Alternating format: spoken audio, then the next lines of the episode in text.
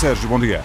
Bom dia, Moscou à vista, dia 6. A seleção portuguesa volta amanhã a entrar em campo. Frente a Marrocos, uma vitória pode deixar a equipa de Fernando Santos perto dos oitavos de final da competição. Preparam-se alterações no 11 nacional. Luís Cristóvão, João Mário e André Silva devem começar de início por quê? Duas trocas que eu acho que vão mesmo acontecer.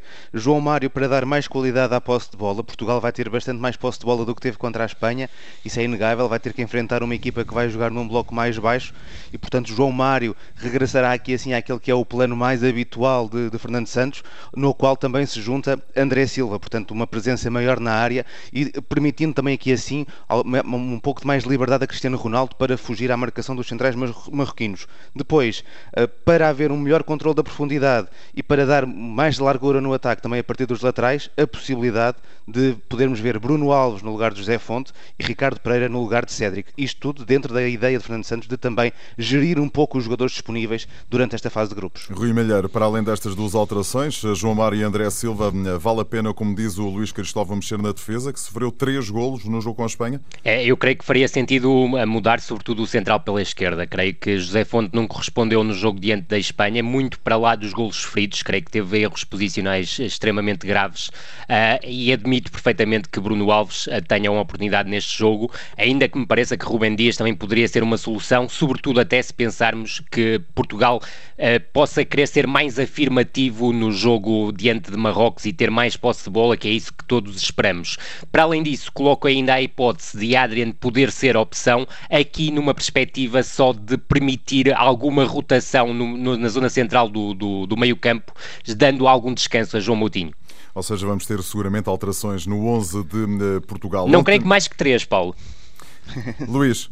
Sim, eu creio que o Fernando Santos no europeu mudou três jogadores do primeiro jogo para o segundo. Exatamente. Eu creio que estará aí nesse o número mágico das trocas do Fernando Santos, mas havendo duas que me parecem tão certas, arriscaria a possibilidade de haver uma quarta também três ou quatro alterações. Ontem foi dia de supremacia europeia, Suécia, Bélgica e Inglaterra ganharam.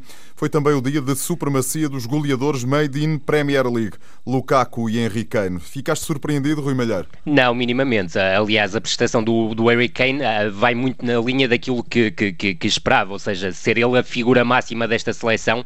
E não estamos a falar apenas de um goleador, e sendo o apenas aqui claramente entre aspas, se quisermos. É um avançado extremamente completo, capaz de fazer arrastamento apoios frontais, e aliás é ele que associa muitas vezes esta seleção inglesa, a que falta claramente, como dissemos ontem, um cérebro. E foi isso que se notou no jogo de ontem na, na, na, na seleção inglesa, foi o pouco critério na, na, fase de construção, porque esta é uma equipa com, com clara vertigem, com jogadores capazes de criar desequilíbrios permanentes através da sua velocidade, como é o caso de Sterling, Rashford, Lingard ou Deli Ali, mas é onde, onde falta um jogador que pense, e acaba por ser o avançado nos apoios frontais que, que, que, faz, que também possibilita esse lado mais cerebral da equipa inglesa. Ali Dali não é esse cérebro, eh, Luís?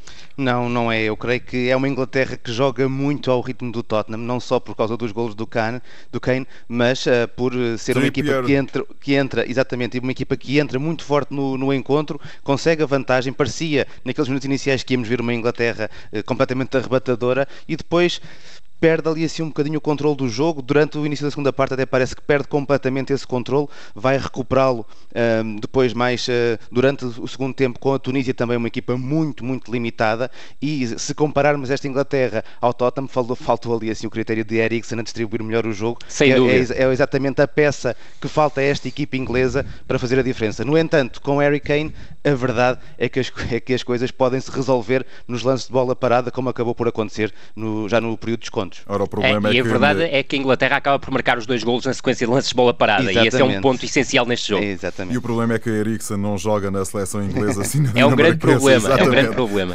Hoje termina a primeira jornada, começa a segunda ronda. Vamos por partes. Colômbia, Japão e Polónia, Senegal fecham as contas da primeira ronda. Alguma expectativa especial, Luís Cristóvão? É uma expectativa para vermos se Rames Rodrigues chega no ritmo do último Mundial. Foi um grande Mundial em 2014 para o jogador que agora está no Bayern Munique. Aparentemente Ele... não está nas melhores condições, não é? É, é verdade ele teve uma grande época de novo uh, a aproximar-se ao, ao, Mundial. Vamos ver se estará nessas condições de, de poder brilhar ao mesmo nível. É na Colômbia o jogador que eu creio que dá um especial brilho à equipa, portanto, faz a equipa funcionar, porque todo o resto do conjunto está muito dependente daquilo que for a ação desse cérebro, que no caso da Colômbia é claramente o Rames Rodrigues. Curiosidade para ver na equipa do Japão se o Takeshi Inui vai uh, ser titular, é um jogador que pode mexer muito com a, a, equipa, quer no momento com bola, quer no momento sem bola. Era uma peça essencial do Eibar e creio que o Japão poderia aprender alguma coisa com o Eibar deste ano para abordar este, este grupo. E depois no jogo entre Senegal e Polónia, confesso que a Polónia para mim é uma equipa um pouco unidimensional, é uma equipa que me chama muita atenção,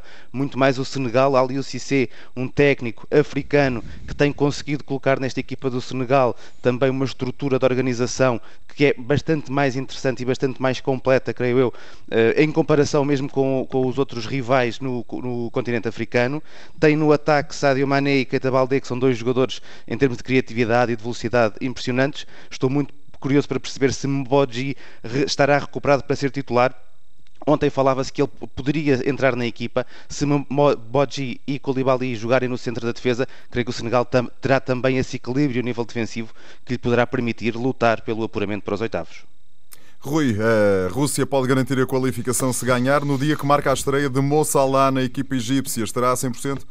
Tenho algumas dúvidas, porque se estivesse a 100% ou perto disso, teria sido pelo menos suplente utilizado diante do, do, Uruguai. Eu creio que muita da ambição do Egito para esta última jornada, para esta segunda jornada e pode de encontro à terceira jornada, bem. exatamente, exatamente, é era isso é. mesmo, uh, passa claramente por Salah estar disponível ou não. Se Salah estiver disponível e estiver perto da, do, do, do, da sua sua melhor forma. Eu creio que o Egito tem fortes hipóteses de, de, de se quisermos, a superiorizar uma seleção russa que, apesar do 5-0 robusto diante da Arábia Saudita, não me convenceu uh, minimamente. Ou seja, tenho sérias dúvidas que a, que a Rússia, em condições normais, com Salah do outro lado, consiga ter um jogo tão afirmativo. No entanto, sublinho um aspecto: a Rússia perde uma unidade absolutamente determinante, como é de Zagaoev, mas creio que vai ganhar um novo Golovin. E um novo Exatamente. Golovin porquê? É Porque Golovin, exatamente, estava muito colado ao corredor esquerdo ah, e eu creio que Golovin ganha muito mais estando no centro do jogo. É ele, este, é o jogador mais capaz desta seleção russa. Creio que também será o jogador mais capaz de fomentar conexões com o Smolov, que é a unidade diferenciadora em termos de definição. E com isto também a Rússia ganha um extremo para o corredor esquerdo. E eu creio que Cheryshev pode trazer esse, essa mais-valia, se quisermos, para o jogar da, da seleção da, da Rússia. É, o problema da Rússia vai ser na defesa. Na defesa, a Sem equipa está, está, esteve 10 jogos a sofrer sempre golos. O último jogo que tinha feito antes de, de, enfrentar a Arábia Saudita tinha sido, sem sofrer golos, tinha sido contra a Nova Zelândia, na Taça das Confederações, e portanto, mesmo um Salah, digamos que a 60%, 70%, vai criar, vai criar muitos problemas claro a, este, a, esta linha defensiva. Rui Malheiro, Luís Cristóvão Moscova à vista regressa amanhã. É o dia de Portugal-Marrocos.